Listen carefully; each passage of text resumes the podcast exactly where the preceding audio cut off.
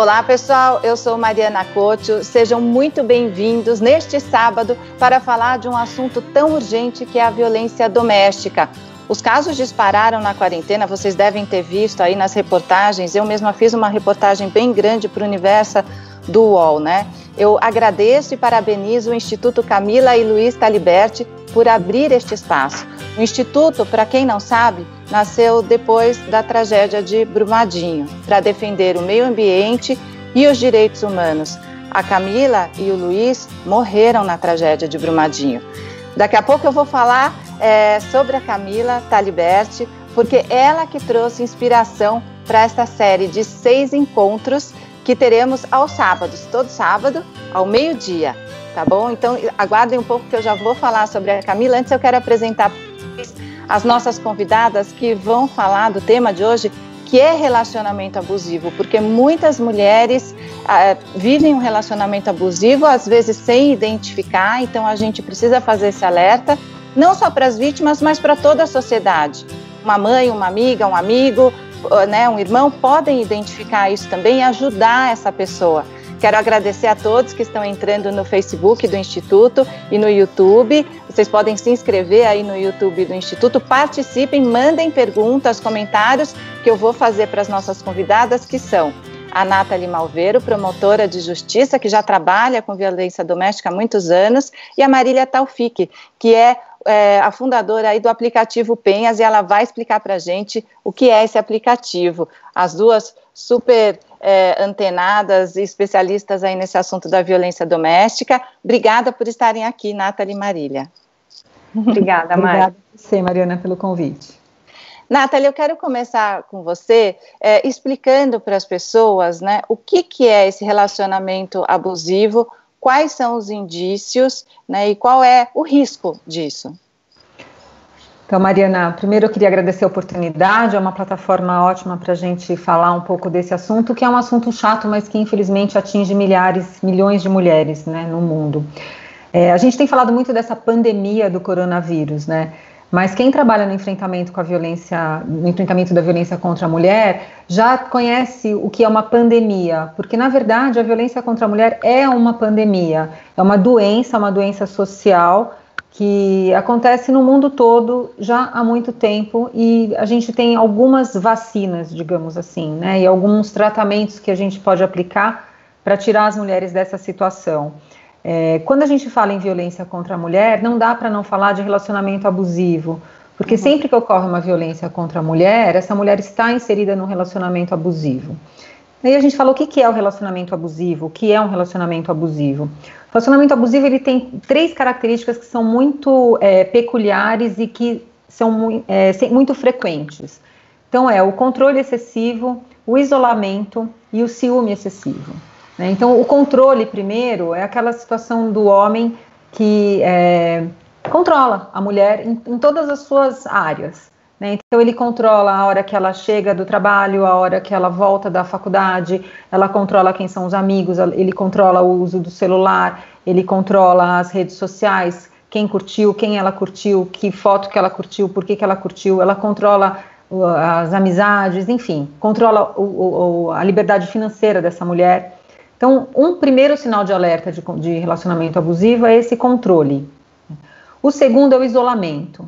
Né? O, o homem que, que, que envolve uma mulher num relacionamento abusivo, ele sempre leva essa mulher a um isolamento. Então, é, inicialmente, aquela mulher ela tem amigas, ela tem frequenta a casa dos parentes, ela inicia esse relacionamento e aos poucos ele vai afastando essa mulher de todos esses esse, esse relacionamento social e familiar dela.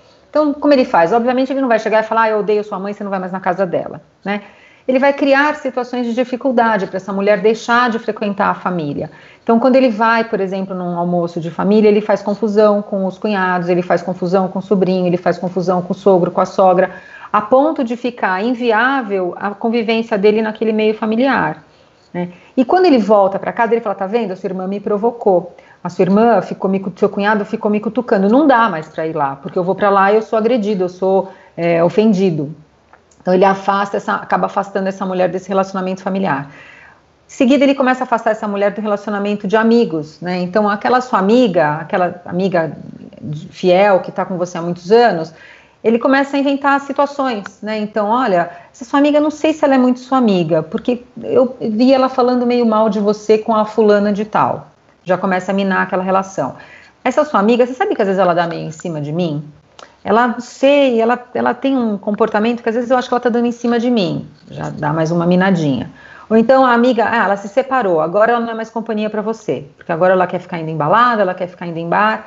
Então ele vai minando essa, esse, essa, essas relações dessa mulher.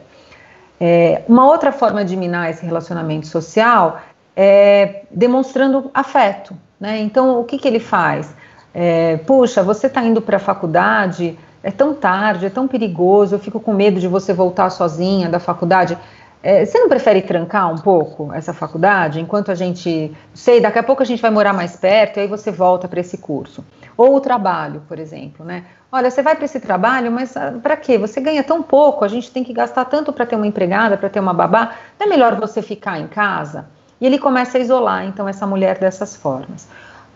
O terceiro aspecto que é muito frequente, muito recorrente no relacionamento abusivo é o ciúme excessivo, né? Claro que a gente está falando de relações de afeto e óbvio que surge o ciúme. Né? A, a, gente costuma dizer que uma brincadeira que o ciúme é a pimenta do amor. Um pouquinho deixa o prato saboroso, muito deixa o prato incomível, né? intragável. E é esse o ciúme problemático, é aquele ciúme que impede a mulher de fazer qualquer atividade da vida dela. Ela começa a pensar antes de fazer.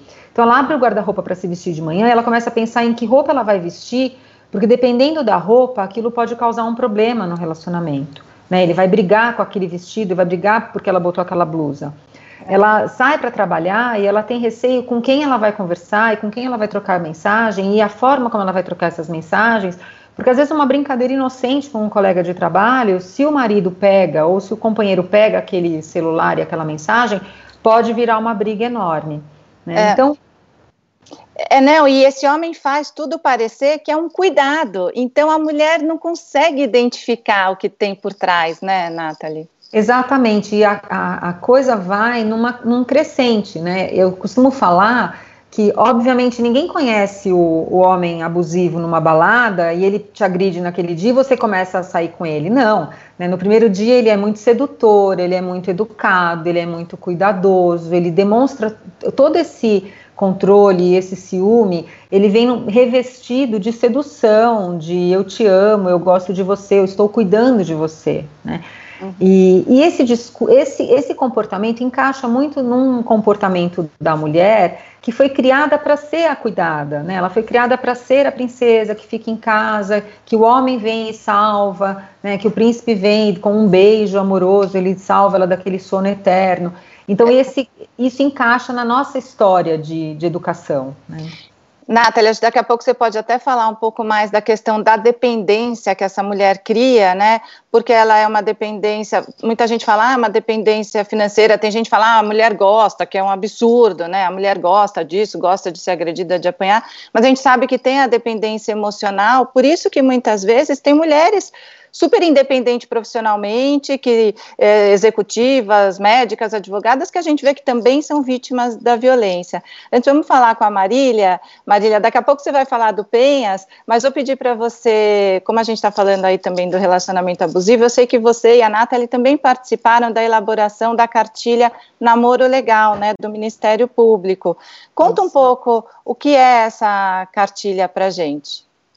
A cartilha ela tem como objetivo falar com meninas, com adolescentes principalmente, para mostrar quais são esses sinais dos relacionamentos abusivos, quais são é, essas normas, né, que a gente pode dizer, essas normas de gênero, né, de certa forma, que faz com que a gente entenda e compreenda o que são os comportamentos desses jovens que também podem estar caminhando para esses relacionamentos. E aí mostrar, como a, a doutora Nathalie bem colocou, que a menina ela não precisa ser a princesa, o, o, menino ele não precisa ser o super protetor, né? Que existem diversos papéis aí na sociedade que a gente pode exercer livremente e, e, e construir relacionamentos que sejam realmente saudáveis. O que é muito bonito na, na cartilha, e, e, a doutora Valéria Scarance, que é a grande idealizadora desse projeto, né, promotora de justiça e coordenadora do núcleo de gênero do, do Ministério Público de São Paulo, é, o que é muito bonito na cartilha é que em nenhum momento a gente utiliza a palavra violência para falar com essas adolescentes.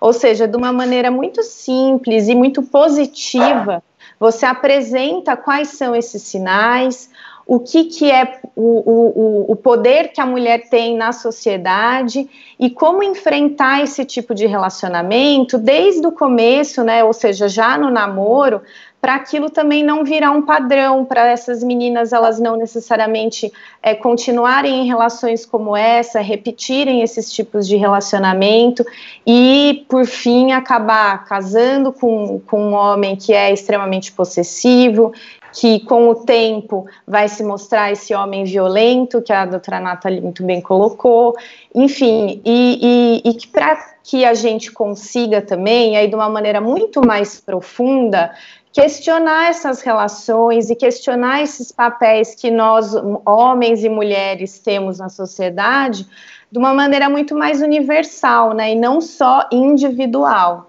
Então, uh, eu, eu sempre digo, e aí é, é um trabalho que eu acho que é um trabalho que nós, no, no feminismo, a gente faz muito isso, é, é, tratar do grande obstáculo que a gente tem na sociedade, que é um obstáculo cultural mesmo, né? De tratar de violência de gênero é falar sobre esses papéis que homens e mulheres têm na sociedade e é falar sobre a gente poder ser livre, para gente, da gente poder escolher o que a gente quiser, a gente poder escolher a roupa que a gente quer usar, poder escolher as amigas que a gente quer ter, os amigos que a gente quer ter, enfim, é. e não precisar exercer conforme aquilo que os homens dizem que é correto.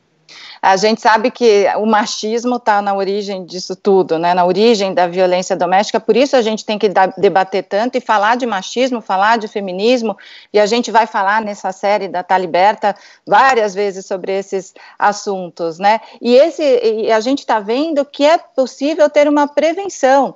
Né? Em outros é, encontros aqui, nós vamos falar assim da questão da vítima, de como ajudar, de como pedir socorro. Mas hoje a gente está falando da prevenção, que pode começar aí com os nossos filhos adolescentes, né? Para que as meninas não se tornem vítimas, os meninos não se tornem agressores. Eu quero trazer a participação do público que está entrando aqui. A Adriana Brito está dando parabéns pela discussão. Olha, a Laura Prevato, Mariana estão aqui, a Leila. Uh, a gente tem também, a gente vai divulgar vários telefones de ajuda. Silvinha Chaquia está aqui, Bia Mendes. Uh, eu tenho aqui, deixa eu ver, ó, tem uma pergunta da Kátia Oliveira. Uh, quanto que a história familiar facilita a entrada das mulheres nesse papel? Nathalie, quer responder? Então, Mariana, não só a entrada das mulheres, mas a entrada dos homens nesse papel. Né? O que a gente apura, e é certo, é que o exemplo arrasta. Né? A gente tem esse ditado de que a palavra convence, o exemplo arrasta. Em relação à violência doméstica, o exemplo realmente ele é muito relevante.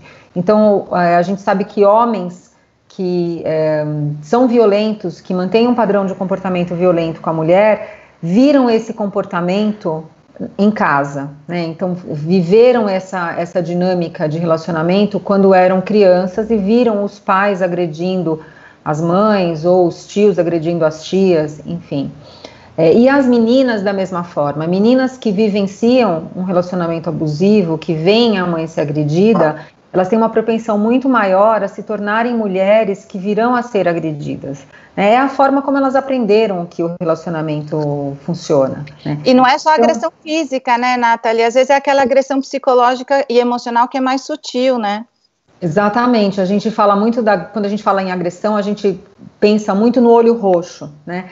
Mas antes disso, ou concomitante a isso, há uma agressão psicológica enorme, que é esse controle, essa vida, essa vida enclausurada dentro de si mesma, né? As mulheres relatam muito em relação a, quando elas falam de relacionamento abusivo, essa sensação de montanha russa, né? Que um dia tá maravilhoso. Como quando o carrinho da montanha russa vai subindo e a gente vai sentindo aquele friozinho na barriga, fala, ai que gostoso, vou chegar lá no alto, vou ter aquela vista linda, né, do parque, do, do parque de diversões onde eu tô. A, mas a gente, ao mesmo tempo, sabe que o carrinho vai cair, né? E que vai vir aquele, né, aquele aperto, aquele frio no, no estômago, na boca do estômago. É o que as mulheres que sofrem violência doméstica, e aí agressão física ou agressão psicológica, sentem, né? E chega um ponto, Mariana, em que essa subida do carrinho, ela já nem é mais agradável. A mulher, ela já nem consegue mais é, ter a alegria da vista, né? Ela nem consegue mais aproveitar aquela vista bonita do alto, porque ela já sabe que vai vir uma queda e a queda é muito brusca, né? Então, isso tudo causa um desgaste físico e mental na mulher enorme. Né? A gente avalia, a gente sabe que tem várias mulheres que têm problemas é, de dores generalizadas, dores de cabeça, enxaquecas, quando na verdade o fundo disso tudo é um relacionamento abusivo. Né? Eu falei no começo sobre essa pandemia que a gente vive, né, essa pandemia de violência doméstica, e a Marília colocou bem, assim, a vacina para essa pandemia passa pela reeducação familiar, né? Passa pela, pela educação desses meninos, passa pela educação dessas meninas, das meninas não aceitarem é, a violência e dos meninos não praticarem a violência, dessa descoberta de, um, de uma nova forma de se relacionar que não passe pela violência psicológica é. ou física. Quem sabe até no futuro a gente nem precisa precise mais, né? Um, ter como objetivo não ter mais que discutir isso, né? Ter que discutir violência doméstica se não tiver mais agressor nem vítima. Espero que não seja uma utopia isso. Marília, tem aqui ó, a questão trazida pela Laura Prevato. Ela disse o seguinte: essa inferiorização do feminino na sociedade se estende também a mulheres trans e travestis, alvos fáceis de homens abusivos e situações de violência. É importante a gente lembrar que, que a Lei Maria da Penha fala disso também, das mulheres trans, né? Sim, porque a, a Lei Maria da Penha, ela define a violência de gênero, né, a violência contra a mulher, é uma violência contra a mulher do gênero feminino, ou seja, todas as mulheres que estão aí, uh, independente de elas serem mulheres trans ou mulheres cis, elas são respeitadas, né, e merecem essa, essa, esse olhar da Lei Maria da Penha. Então, que bom isso. Né? Uhum. E, e, é importante levantar essa questão uh, exatamente por conta dessa conscientização que a gente está falando, né, sobre aquele, o, o, tal do obstáculo cultural que eu comentei, que é, da, que é em relação aos, aos estudos de gênero, sobre o que é gênero, sobre o que, o que é, no caso, uh, quais são essas regras que enquadram no que é certo e no que é errado para ser homem e para ser mulher. E aí, assim, a, a, dentro dessas regras, a gente consegue definir que, por exemplo, mulheres devem usar rosa, homens devem usar azul. A gente diz que meninos não choram, a gente diz que as meninas têm que ser belas, recatadas e do lar. E, e tem um, um, conceito que a, a Judith Butler, né, que é socióloga, e, e, que ela traz desse da, da, do, sobre gênero, que ela fala sobre vidas precárias, que são exatamente a vida dessas pessoas que são enquadradas dentro dessas normas como pessoas ainda mais em crise, que são, por exemplo, as mulheres trans, porque imagina, se você está fazendo uma transgressão uh, em ser mulher e usar uma roupa azul, imagine você nascer com um corpo no sexo masculino e você se identificar como uma mulher. Então, assim, é, essas mulheres elas são agredidas não só dentro desses relacionamentos, mas elas são também muito agredidas pela sociedade e por isso que o nosso papel é acolhê-las, né? É. é, não, e por isso que tem que falar da questão de gênero nas escolas, sim, isso tem que fazer parte da educação das crianças. O próprio Instituto Maria da Penha faz um trabalho nas escolas com as crianças, a gente sabe que isso tem que ser falado, gente. E eu quero lembrar vocês que estão assistindo aí pelo YouTube do Instituto, inscreva-se aí no, no YouTube. Tem o pessoal assistindo pelo Facebook também. Vocês podem seguir aqui, ó todas as redes do Instituto Camila e Luiz Taliberti, é só colocar arroba Instituto Camila e Luiz Taliberti no Instagram, aí no YouTube, no Facebook. E olha, a Andrea, acho que é Cugolo, Cugolo, não sei, é, disse que bacana esta live, teme causa que a Camila defendia. Então eu quero aproveitar esse gancho para falar um pouco da Camila, que eu não conheci, eu não conhecia a Camila, mas agora eu sinto como se eu tivesse como se eu tivesse conhecido ou conhecendo a Camila, né? Vou falar um pouco dela. É, Para quem ainda não conhece o Instituto, Camila e Luiz Taliberti, eles são filhos da Helena, enteados do Wagner, e eles morreram na tragédia de Brumadinho. A Camila, ela era advogada e ativista da causa feminina e, e, feminista. E a Helena, conversando com a Helena, a mãe dela, disse que até ficou sabendo de todas essas atividades da Camila depois da morte dela, né? Como voluntária, ela atendia vítimas de violência doméstica na periferia eh, de São Paulo. E é para continuar com essa missão dela que nós estamos aqui hoje, né? É para ajudar as vítimas, para conscientizar a população e para sempre, para que a gente se lembre da Camila e do Luiz Taliberti. É, por fim, né, a, a, nossa série tem o nome Taliberta. Eu fiquei sabendo que era assim que a Camila gostaria, gostava de se apresentar, Camila Taliberta. Até o Instagram dela era Camila Taliberta, por isso o nome. Então, o Instituto, ele trata de meio ambiente, mas dos direitos humanos, né? E, e, falar de violência doméstica é, acima de tudo, a gente falar dos direitos humanos das mulheres. É, Marília, você quer falar um pouquinho do aplicativo do Penhas? Sim, claro. Nossa, eu fiquei emocionada com a história da Camila, muito bonito. que é. bom, que, que feliz da gente estar aqui, que importante fazer isso em nome dela, né? Uh, o Penhas é, é, é, muito importante falar o, sobre o Penhas dentro desse conceito, porque o, o aplicativo que foi criado né, pelo Instituto Asmina, uh, a gente tem como grande papel trabalhar com a conscientização coletiva da mulher. E o aplicativo ele trabalha com, dentro de três frentes, com a conscientização, com a criação de uma rede de apoio, de acolhimento e também com a possibilidade da mulher pedir ajuda.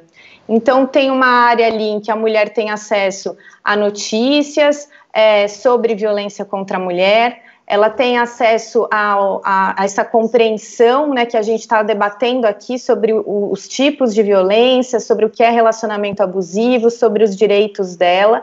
Tem também um mapa das delegacias da mulher de todo o Brasil, que ela pode traçar a rota até a, a delegacia mais próxima e também ao, aos pontos de apoio das mulheres, os pontos oficiais, que foi criado pelo mapa do acolhimento, que a gente colocou também ali dentro do Penhas. E, e também tem um, um, quiz onde a mulher pode identificar se ela está ou não num relacionamento abusivo. A área de acolhimento é onde a mulher pode conversar com outras mulheres porque é um espaço que a gente acredita que ao, uh, ao dialogar e ao contar suas histórias, a mulher ela pode pedir ajuda e também pode identi se identificar na história de outra mulher. Talvez estejam aqui nos assistindo hoje muitas mulheres que fazem parte de um grupo do Facebook que trata de, de relacionamento abusivo, e a gente sabe o quanto é importante essa palavra e o contar a sua trajetória. E por último, ela tem também um espaço onde ela pode pedir ajuda, que é um botão de pânico, onde ela cadastra até cinco pessoas de extrema confiança dela. E quando ela realmente precisa de ajuda, ela pode acionar essas pessoas, é, e que são os guardiões dela. E é esse o botão de pânico que a gente também tem falado muito nesse momento de isolamento, porque é uma das formas, a tecnologia se mostra nesse momento de pandemia como a, uma das formas de ajudar essas mulheres, né? E o botão de pânico está ali para isso. Uh, a gente sabe também que muitas mulheres, infelizmente, elas não querem denunciar os seus agressores por conta dessa da relação, dos laços e de tantas, tantas outras questões sociais envolvidas aí. Então, ter a possibilidade de não necessariamente acionar a polícia, que também é importante, mas talvez ela não queira, é uma forma da mulher ser protagonista da sua própria história, ela que está escolhendo o que ela quer fazer. Uh, a gente agora nesse, nesses últimos dois meses, né, desde o início da pandemia até aqui, o Penhas teve um aumento de 43% de mulheres que entraram no aplicativo, o que demonstra que realmente elas estão precisando desse espaço, desse espaço de entendimento, desse espaço de diálogo e desse espaço de pedir ajuda de outras formas também. Então, para quem não conhece, eu até falo para baixar o Penhas, porque não só as vítimas podem utilizá-lo, mas mulheres que querem ajudar outras mulheres entram ali para conversar com elas ou simplesmente para entender o, o, que é o relacionamento abusivo e também contem para as outras pessoas da existência do app. E pode baixar de qualquer celular e é gratuito, né? Qualquer celular é gratuito. O app também ele é leve, né, para que você não ocupe muito espaço no seu celular. Então, facilmente é possível baixá-lo. Nathalie, o que a gente vê muito é, são as pessoas ainda dizendo: ah, eu não vou me meter ali no, na briga daquele casal, porque é sempre assim, eles brigam e ela volta, eu já tentei ajudar, agora não faço mais nada, ou vizinhos ficam com medo de denunciar, alguma coisa assim, né? A gente sabe, inclusive, que omissão de socorro é crime. É, mas explica um pouco o que acontece nesse ciclo da violência que faz com que a mulher fique tão dependente desse relacionamento e que seja tão difícil dela sair. Não é porque é que ela não é como se ela se tornasse uma refém dessa situação, né? Então, Mariana, a gente acha que a primeira coisa que a gente tem que desmistificar, né, é essa questão de que a mulher ela está num relacionamento abusivo porque ela quer, né? A mulher ela não quer o relacionamento abusivo, ela quer o relacionamento. Né? Ela gosta daquele homem, ela escolheu aquele homem como parceiro de vida, ela escolheu aquele homem para ter filhos, para se casar. Ninguém se casa pensando já na separação, né? Ninguém começa um namoro pensando que não vai dar certo. Então essa mulher ela vai, ela vai sendo envolvida nesse relacionamento e quando ela se dá conta, ela já está no relacionamento abusivo. Né? quando ela se dá conta, porque o maior problema do relacionamento abusivo é que a mulher ela demora muito para se ver como vítima. A mulher ela se culpabiliza muito do, do motivo das brigas e até por conta das agressões. O que a gente mais ouve na, na promotoria de justiça é: doutora, ele me agrediu, mas naquele dia eu queimei o feijão. Bom, mas ainda que a senhora tivesse queimado o feijão de propósito, né? Enfim, então a mulher ela sempre dá uma justificativa para essa conduta masculina. Então, acho que o primeiro ponto é esse: a gente não julgar essa mulher e não colocá-la como é, culpada né, de estar tá sofrendo esse relacionamento abusivo. Ela, porque, primeiro, ela não se identifica como vítima, segundo, ela, se, ela mesma já se coloca como culpada. Depois, a mulher se vê numa situação é, de muita, muito isolamento, como eu coloquei. Ela não tem para quem pedir ajuda. Então, se é que uma vez ela pediu ajuda para a família e depois voltou nesse relacionamento com esse homem, a família fala: então agora eu já não ajudo mais. Eu ajudei uma vez, ela voltou, então agora ela gosta de apanhar, eu não ajudo mais. Então, cada vez ela vai se sentindo mais solitária, mais sozinha. Um outro fator que é muito relevante para a gente avaliar o porquê dessa mulher não sair do relacionamento abusivo é o medo. Né? A mulher que sofre um relacionamento abusivo, ela tem muito medo desse homem. E esse medo é, é real, né? E ela tem, ela tem razão de ter esse medo, porque um, um, o rompimento do relacionamento abusivo é um momento de maior risco para uma mulher. Né? A gente tem estatisticamente comprovado que o ano seguinte ao rompimento do relacionamento abusivo é um ano de maior risco de vida para uma mulher. Então a gente está acostumado a falar para as nossas filhas, né, nós mães de meninas, falar para as nossas filhas tomarem cuidado com o beco escuro, tomar cuidado com o, com o desconhecido, tomar cuidado para andar à noite na rua. Mas na verdade a gente tem que falar para essa menina tomar cuidado quando ela fecha a porta de casa, porque se ela estiver num relacionamento abusivo, esse risco de vida para ela é muito grande. Então o que como que nós acessamos essa mulher, né? Como uma mulher sai desse relacionamento abusivo? Ela tem que ter um plano, Mariana, e ela tem que ter ajuda. Sozinha é muito difícil ela conseguir sair desse relacionamento abusivo, porque ela, ela está muito vulnerável quando ela está no relacionamento abusivo. Então, primeiro, ela se identifica, né, quando ela começa a perceber que tem alguma coisa de errado, que ela não é mais a mulher que ela era, que ela não é mais feliz, que ela não tem mais é, alegria de fazer as coisas normais, de ir na casa da mãe, de visitar uma amiga, de visitar uma irmã quando ela percebe que ela está numa, situação dessas, ela tem que começar a procurar ajuda. Ela tem que se reconectar com a rede de apoio dela, ela tem que se reconectar com a família, ela tem que ter uma amiga confidente para quem ela vai, então, combinar uma palavra de, de código com essa amiga para, na hora de uma emergência, essa amiga socorrê-la. Né? Ela tem que procurar ajuda, às vezes, psicológica. Né? Então, ela pode procurar o serviço da rede de assistência para conseguir se fortalecer. Ela vai fazer um caminho, assim como ela não entrou de uma hora para outra no relacionamento abusivo, assim como aquele relacionamento não passou de uma hora para outra, né, não é que ela conheceu este homem já abusivo e começou a se relacionar com ele, ela foi numa, numa escala.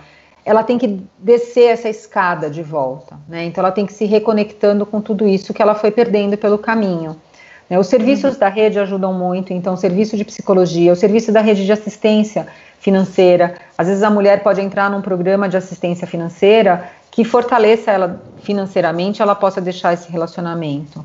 Né? Então, todos esses aspectos têm que ser trabalhados para que a mulher consiga sair.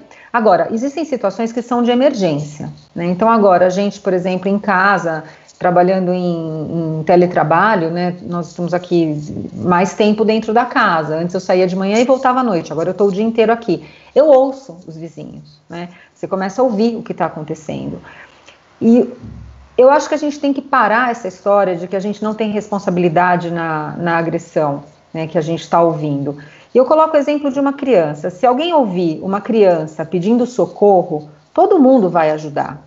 Né? Eu estou aqui na minha casa, ouço uma criança pedindo socorro ou gritando: para, não me bate, não, eu tô, para com isso, está me machucando. A gente vai fazer alguma coisa, a gente vai ligar para o porteiro, a gente vai ligar no apartamento, a gente vai tocar a campainha. Por que, que quando é uma mulher que pede socorro, a gente fica quieto? Por que, que quando é uma mulher que pede socorro, a gente acha que o problema não é nosso? Né? Essa mulher ela está numa situação de vulnerabilidade como uma criança está na situação de vulnerabilidade. Né? Ela, ela, por mais que ela seja uma mulher, por mais que ela seja às vezes independente financeiramente, tem alguma questão ali que está fazendo com que, ela, com que, aquela mulher permaneça naquele relacionamento. Uhum. Então, em situações de emergência, o que a gente tem que fazer é acionar a polícia militar, é ligar no 190. Né? Você não vai ser, é, é, você, você, não vai ser é, prejudicado em avisar. O que você vai falar é o que você está ouvindo. Olha, eu estou ouvindo aqui uma gritaria nos meus vizinhos, tem uma mulher pedindo socorro. Você está relatando aquilo que você ouviu. Se depois a polícia chegar lá e não for bem isso, eles estavam brincando, era um filme, não tem problema. Você ouviu aquilo e você relatou aquele fato para a autoridade. Então, nesse momento de pandemia, ainda mais ainda quando nós estamos em casa e nós estamos ouvindo o que está acontecendo no vizinho, é sim nossa obrigação como cidadão acionar a polícia. Uhum. É, não sejamos coniventes com isso, né? Eu quero trazer o comentário da Luciana Taliberti, acho que a Marília pode comentar, que vem dentro disso que a, a Nathalie estava falando agora. Ela diz o seguinte: suspeito que a funcionária que trabalha na minha casa sofre de violência doméstica, mas ela nega. Como posso ajudá-la? Os vizinhos já chamaram a polícia e ela nega a agressão. É uma situação terrível. O que você acha, é, Marília? É, a, a, verdade é que, assim, existem ainda muitos obstáculos que fazem com que as mulheres neguem e, e não queiram denunciar, tenham medo desse homem. Eu acho que antes de mais nada, ela precisa conversar com essa mulher, conversar por muito tempo, conquistá-la mesmo no diálogo, conquistar a confiança dela, para entender até que ponto é possível ter a certeza de que é isso mesmo que está acontecendo e para enfim orientá-la qual é o melhor caminho, porque assim tem mulheres que uh, não querem chamar a polícia na, na sua casa. Tem mulheres que têm medo de se tornarem, de passarem de vítimas a réus, porque muitas mulheres elas chegam na delegacia ou mesmo no sistema de justiça e elas são uh, questionadas sobre aquilo que elas estão contando. Tem mulheres que têm medo da família também, porque a família não quer que ela se separe, os filhos não querem que ela se separe, enfim, o que a gente precisa é conversar a gente precisa mostrar que a gente, que aquela mulher pode confiar na gente, para entender o que ela está passando. Cada história é diferente. O hum. que a gente tem como padrão é o machismo. Isso é um padrão. A gente precisa falar disso universalmente para combater, enfim, os vários tipos de violência e de desigualdade que a gente tem como sociedade. Agora, quando está se tratando daquele caso específico, a gente precisa conversar, compreender, para entender qual é o melhor caminho para essa mulher. Uhum. É, eu quero lembrar vocês que estão aí nos assistindo pelo Facebook, pelo YouTube do Instituto Camila e Luiz Taliberti, que vocês podem se inscrever no canal. Hoje é o primeiro episódio dessa série de seis programas que a gente vai fazer, série Taliberta, para falar sobre violência doméstica. E agora, aproveitando o, o que a Marília falou, eu quero trazer a participação dos homens. Tem um pai aqui viu? Olha, Marília e Nathalie, o Iberê Bandeira de Mello disse o seguinte: como pai, como eu ajudo meu filho a não cair no lugar comum de ser abusador ou criar um relacionamento abusivo? Eu sei que a Nathalie tem filho menino também, como eu, né, Nathalie? Eu acho que uma dica boa para pais de meninos é ensinar o filho a ouvir o não, né? A gente tem essa dinâmica da menina princesa e do menino guerreiro. Né? A princesa ela aceita tudo, ela é passiva. Então, primeiro ensinar as nossas meninas a dizerem não. Né? Quando elas não se sentirem confortáveis, elas têm que dizer não e negar, né? Aquele avanço ou aquela abordagem. E os meninos guerreiros, um guerreiro ele não ouve não. Né? O guerreiro ele vai, ele luta, ele pega a arma e, enfim. Então a gente tem que ensinar os meninos a ouvirem não. Né? Quando for não, é não. É, então, acho que esse já é um, um primeiro caminho para a gente educar os meninos. Eu acho que o segundo, Mariana, passa. Não adianta a gente. É, a, palavra feminismo ela foi demonizada, né? Que eu acho que é, essa é mais uma questão do machismo, ela é, desqualificar a pauta do feminismo, né? Desqualificar a palavra feminismo. É, feminismo é igualdade de direitos. As mulheres feministas elas querem uma igualdade de direitos em relação aos homens. Elas querem poder as mesmas coisas que os homens podem. Elas querem fazer as mesmas coisas que os homens fazem. Né? Cada um dentro da sua dinâmica, cada um dentro da sua forma de, de interagir na sociedade. É, e eu acho que talvez essa passe por essa questão também, a educação dos meninos, né? A educação de igualdade, que são todos iguais. Você criando um menino, aprendendo a ouvir o não e respeitando a igualdade entre mulher e homem, dificilmente ele vai ser um, um autor de violência contra a mulher. Né? E o terceiro ponto, aí é o exemplo mesmo, né? É aquilo que eu falei no começo, que o exemplo arrasta. Não adianta você querer que seu filho respeite as mulheres se você não respeita a mulher que você tem dentro de casa, se você não respeita mulheres na rua, né? Se você com seu filho do lado faz gracejo para uma mulher que passa ou comenta alguma, faz alguma, algum comentário né, negativo em relação à mulher. Então, eu acho que o exemplo também é o terceiro ponto aí desse, desse tri, esse tripé para educar meninos. É. É, eu, é, é, eu acho que é uma responsabilidade que nós temos como pais e mães, de novo, até na educação em casa, para criar os nossos filhos meninos, para que eles não sejam os agressores, e as meninas, para que elas não sejam as vítimas e falar muito sobre isso, né? Precisa falar quando você assiste num filme, comentar para a criança também não tirar conclusões erradas. A gente que vai direcionar. Ah, olha só quem está assistindo a gente pelo YouTube é a comandante Elza Paulina de Souza, comandante da Guarda Civil Metropolitana, que vai estar tá com a gente, inclusive no sábado que vem. E ela Aliás, hoje, Mariana, a gente está completando aniversário do projeto Guardiã Maria da Penha. Eu recebi pelo meu Facebook a fotinho lá do, da primeira da primeira patrulha Maria da Penha começou a funcionar no dia de hoje, acho que no ano de 2016, se não me engano. Olha, que legal, um trabalho super importante. A gente vai falar na semana que vem, porque a, esse projeto Guardiã Maria da Penha da eh, Guarda Civil Metropolitana de São Paulo, inclusive é o que faz cumprir as medidas protetivas, né? Faz com que essas medidas sejam cumpridas, o que é aí fundamental para garantir a, a vida das mulheres. Como a Nathalie falou, as mulheres têm medo porque realmente elas correm risco de morrer. Né? Então, a, a Elsa falou o seguinte: é muito importante essas reflexões e saliento que a provocação também deve ser de dentro para fora começar em mim a transformação. Bem legal isso, né? A Adriana Góes diz que a Camila está liberte, ou tá liberta, nos inspira a discutir tudo isso. Gratidão, Camila, tá liberta, adorei isso. E tem agora aqui a pergunta da Cecília Pires. O que fazer quando decidimos denunciar para a polícia pensando em ajudar, mesmo a mulher negando a situação? É, pode piorar a situação dela, isso? Então a gente teve um caso essa semana, né, semana passada, do, da polícia ter sido acionada num condomínio em Alphaville, ter ido até o local e encontrado o homem bastante alterado, né, o, o, o autor ali, ele agrediu até os policiais verbalmente, ofendeu, xingou, e eu fiquei pensando, fiquei muito preocupada com essa mulher, porque ela foi para a delegacia, ela não quis fazer a representação em relação à ameaça e ela voltou para casa com aquele agressor, né, com aquele homem. Então, realmente, essa preocupação é uma preocupação relevante da Cecília.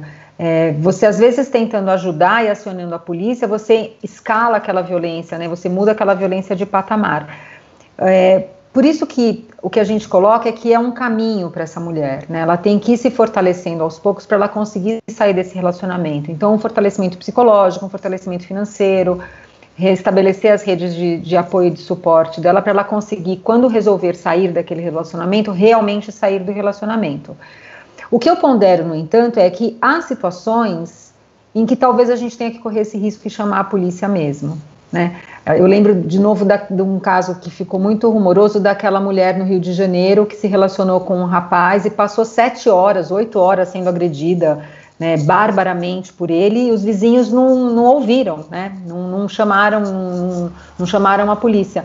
Então eu acho que eu acho que em algumas situações a gente tem que a gente tem que chamar mesmo e correr esse risco depois de tentar reverter essa situação se a coisa piorar. Pelo 190, esse chamado é anônimo? Pode ser anônimo, Nathalie? Porque acho que as pessoas também ficam com medo, né? Não, pelo 190 o chamado não é anônimo, pelo 180 o chamado pode ser anônimo. Então as pessoas se não quiserem se identificar, elas ligam no 180 ou no 181.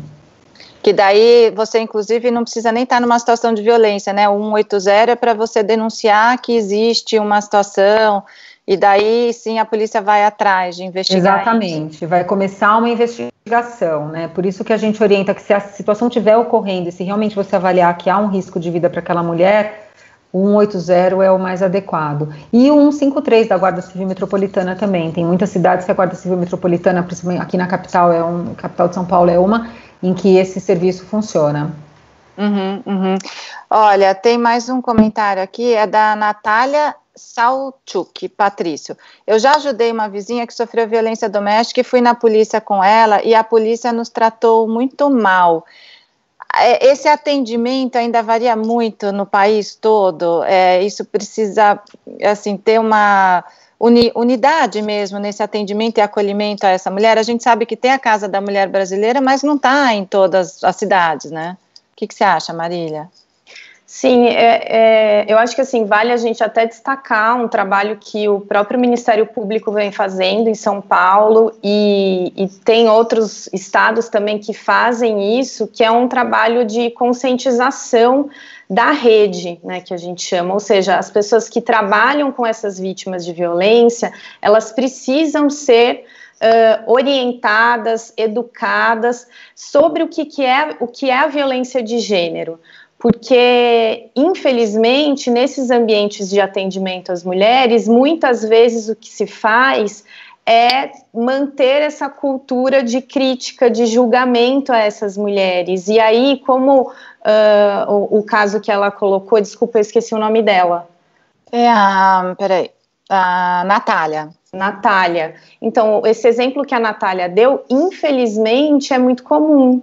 Então, a gente precisa, e isso está previsto na, na Lei Maria da Penha, a gente precisa orientar todas as pessoas que trabalham com as vítimas de violência sobre como é esse, esse como deve ser esse atendimento, como deve ser a orientação a essa mulher. E aí eu destaco o seguinte: é, a, as delegacias da mulher, né, então, que fazem esse atendimento que é direcionado para as vítimas de violência, elas são espaços ou deveriam ser espaços de excelência para esse atendimento. Mas todas as delegacias, independente de serem DDMs ou não, deveriam estar preparadas para isso. E eu acredito que, como sociedade, a gente então também tem que cobrar políticas públicas que trabalhem nesse sentido de educação, educação dessas pessoas que fazem esse tipo de atendimento. E se existe um, um, um, atendimento mal feito, se essa mulher passou por um processo de revitimização, se essa mulher passou por um processo de nova violência, que é o que a gente chama de violência institucional, né, que são ou a polícia ou justiça, enfim, que, que acaba julgando essas mulheres, esses casos também podem ser denunciados, né? Também podem ser denunciados, por exemplo, para o Ministério Público, acho que aí a doutora Nathalie pode até falar melhor sobre isso, mas uh, a gente pode também não se silenciar diante de uma situação como essa. Uhum. Eu quero lembrar vocês que a conversa de hoje a gente está falando mais aí sobre relacionamento abusivo, né, nessa situação de violência doméstica. Estão comigo a promotora de justiça Nathalie Malveiro e a Marília Taufik, que é uma das idealizadoras aí do aplicativo Penhas. Lembrando para vocês que esse encontro, esse nosso bate-papo, vai ficar nas redes do Instituto Camila e Luiz Taliberti. Vocês todos podem compartilhar bastante, porque a gente está aí fazendo um trabalho de formiguinha de conscientização da população mesmo. A gente tem mais alguns minutinhos, eu acho que dá tempo para eu ler mais duas perguntas, dois comentários aqui, e daí a gente já faz o, o nosso encerramento. Olha, a Maria Eunice disse que tem pensado muito na situação das mulheres nas áreas rurais, que é mais complicada de fato, né, porque não tem tantos serviços perto para pedir ajuda e muitas moram até isoladas fisicamente, né. E tem uma pergunta da Marta Cajado, Nathalie, olha, como consertar o parceiro? É possível consertar o parceiro também? Né? Se a mulher tem, um me tem medo, ela pode tentar falar com algum amigo daquele marido? Como é que faz em relação a isso? Mariana, é possível, mas a gente precisa pensar sempre que ele vai ter que passar por uma ajuda profissional. Né? A gente tem esse mito, essa, essa história da princesa que beija o sapo e ele vira príncipe. Né? E a gente brinca que tem mulher que passa a vida inteira beijando sapo, ele nunca vira príncipe. Né? É, ou então da Bela e a Fera, que a Bela, com o seu amor maravilhoso, transforma aquele homem, né, naquela aquela fera num homem, num príncipe encantado. Isso, infelizmente, não é assim. O amor co consegue muita coisa, mas é, isso não consegue. Então, esses homens, eles têm recuperação, mas eles têm que passar por uma, uma, um, um, uma dinâmica grande sim, de mudança. É uma reeducação familiar que a gente chama.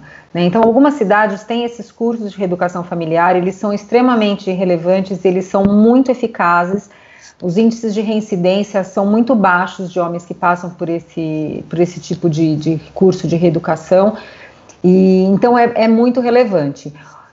O amigo, às vezes ajuda, mas esse homem, assim, uma coisa que a gente precisa desmistificar, Mariana, é quem é o agressor, né? Quem é o homem que pratica violência doméstica?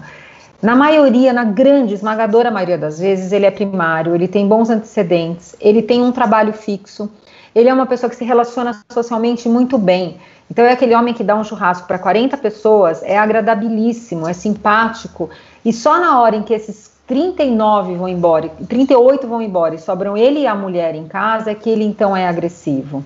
Né? Então, se você for perguntar para aquelas outras 38 pessoas que, tavam, que estavam no churrasco, elas vão falar que foi tudo bem, que ele estava ótimo, estava dando cerveja para todo mundo, simpático, divertido. Né? Então, ele vai ter 38 testemunhas a seu favor. E ela não tem ninguém, porque a agressão ocorre em, entre quatro paredes, né, no, no, no, dentro do lar. Então, assim, esse é, ajuda de amigos é complicada, porque esse homem ele também ele vai levar essa versão dos fatos para o amigo de uma forma diferente. Então, assim, o que a gente orienta é buscar ajuda profissional. Né? Ajuda profissional, primeiro para essa mulher, para ela conseguir se fortalecer e sair desse relacionamento, e depois, se for possível, para esse homem também. Bom, a gente está chegando ao final desse nosso primeiro encontro da série Tá Liberta. Eu quero, antes de fazer o encerramento, ler uma mensagem que a Helena Taliberti, mãe da Camila e do Luiz, escreveu aqui no Facebook. Ela disse que a Camila falava assim para ela, que elas eram lindas, desbocadas e do bar. Essa era a Camila, gente. É, bom, chegaram várias perguntas e comentários aqui no, no Facebook e no YouTube. Depois vou pedir para a Nathalie e para a Marília, se puderem darem uma olhadinha lá, porque não dá para a gente responder tudo, né? Se vocês puderem é, responder lá para as pessoas. E quero agradecer muito a participação de vocês. Vocês querem deixar um último recado ou algum link? Fala aí do. Bom, o Penhas é só procurar na, na, na lojinha lá do celular Penhas, é isso, né, Maria? Isso, pode só buscar nas, nas duas lojas, né, Android e iOS por Penhas. É, ou também tem o nosso site, que é o site das Minas, então é o www.asmina.com.br barra penhas. É legal que as pessoas conheçam o Instituto Asmina, porque nós também fazemos e nascemos como uma revista digital feminista e que fala sobre todas as desigualdades né, que, é de gênero que existe na sociedade e as várias formas de combate. Então, como um, um, ambiente de conscientização também e de troca, é super interessante das pessoas conhecerem.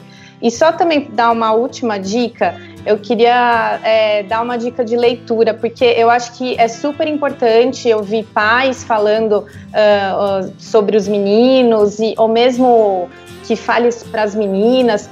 Tem um livro que eu acho que ele é universal, e inclusive ele tem um capítulo que fala sobre masculinidade feminista, mas é, o nome dele já diz tudo, que é O Feminismo é para Todos, da Bell Hooks. Ele é muito simples de ler, ele é muito delicado e ele é um, um, um livro que parece que ele te abraça e ele mostra que assim é possível a gente falar em liberdade, né? Em liberdade para todas as pessoas, independente de ser homem ou ser mulher, um, e uma liberdade, claro, que nunca seja desculpa para oprimir o outro, deixando isso muito claro. Mas então fica essa dica de leitura para todos. Nossa, super obrigada, Marília, por tudo que você falou aqui. Acho que a gente fez, conseguiu fazer um encontro com muito conteúdo no momento que todo mundo faz live para falar de, de tudo, né? Eu fico até às vezes pensando, se todo mundo está falando em live, quem é que está ouvindo? Por isso quero agradecer a vocês que ficaram nos ouvindo aqui.